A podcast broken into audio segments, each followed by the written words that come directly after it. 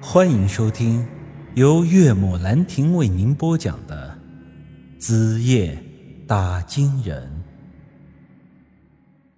当天晚上，我去了一趟半步多，想要问问我这干爹那三柱石灵的事情，因为我觉得这石灵理论在这风水上，毕竟已经发展了百年，不可能是空穴来风。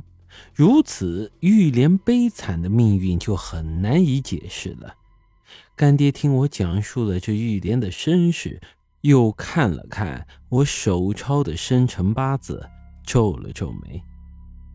确实很奇怪呀，按玉莲这个八字，她的一辈子不说是飞黄腾达。成为这人中龙凤，那至少也得一辈子荣华富贵呀，最后儿孙满堂，是长命百岁呀。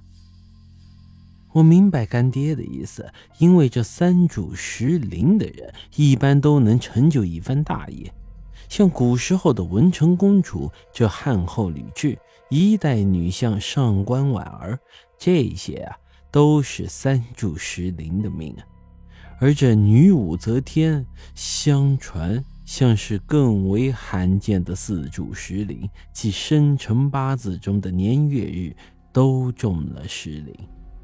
而干爹的意思是，这王玉莲的命，即便不能和这些人相媲美，但至少也不应该差成这副样子吧？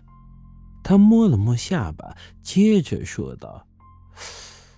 莫不是他这应该是石灵匿名吧？我眼前突然一亮，问道：“干爹，什么叫做这石灵匿名呢？”石灵匿名又叫做石灵阴命。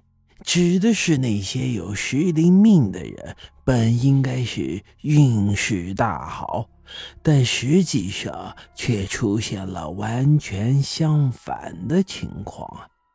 这类人天生命苦，在家克夫是出嫁克夫，逢百事皆不顺，而且这类人往往很短命啊。几乎是不可能活过三十。听完这话，我心里一惊，还有这种事？同样的八字命，居然能活出两个极端来？你可以这样理解：石灵命者适合做人，因为他们天生命好；而这石灵逆命者。天生适合做鬼，所以呀，他们在阳时才会百事不顺，且阳寿极短。适合做鬼，干爹，你没开玩笑吧？开什么玩笑？我说的可都是认真的。你想想啊。这种人一般也就二十多的寿命，而他们在这二十多年里要受尽这人世间的疾苦啊，最后往往还落得一个惨死的下场。他们死后，这心中得有多大的冤屈啊！他们先天的命理加上这后天的因缘，那结合出来可不就是不一般的厉鬼啊！这东西在下界被称之为红煞，就是勾魂的阴司见了都得避让三分呢。说白了，一般的厉鬼，如果是人祸造成的，那这只红煞就是老天爷放下来的恶鬼，阎王都管不了。我一时心惊，两腿一软，差点一屁股坐在这地上。我靠，干爹，你别吓我，没这么严重吧？谁吓你啊？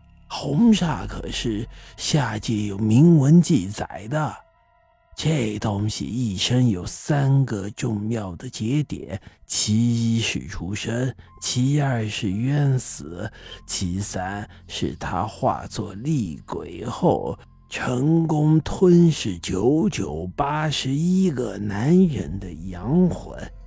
过了这三个节点，他也就算是真正的红煞了。然而。这还不是这东西最要命的地方呢。红煞一旦成熟，它还会主动去寻找其他的失灵逆命的亡魂，通过与之结合来达到更大程度的提升呢。不过你也不用太害怕，我所说的红煞。得是四柱石灵阴命才能炼成，这种人从古至今十根手指头都能数得过来。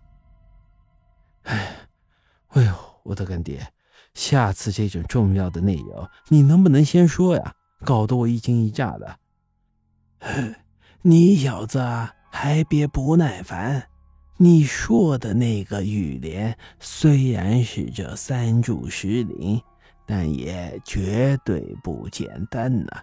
这件事儿，你能躲多远就给我躲多远，千万别再给我瞎逞能了。上次孙老爷子的事情是你小子运气好，不然早就小命不保了。我警告你，三柱石灵的厉鬼绝不是那孙老爷子能比的。听干爹说到这里，我做了一个重要的决定。之前说打金人的侄子，我还有这事儿非管不可的话，各位且当我是放了个屁吧。关键的时候啊，还是这小命要紧。我这可不是怂了，更不是这临阵逃脱。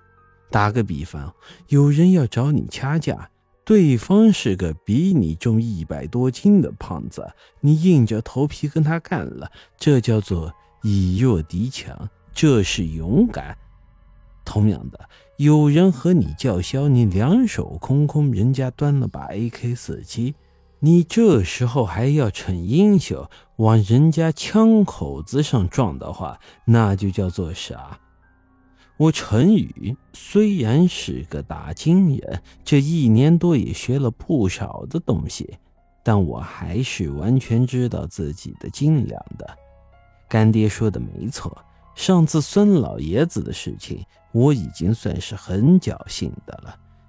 这比他还厉害的这三柱石林的厉鬼，我还是不要多想了。本集已经播讲完毕，欢迎您的继续收听。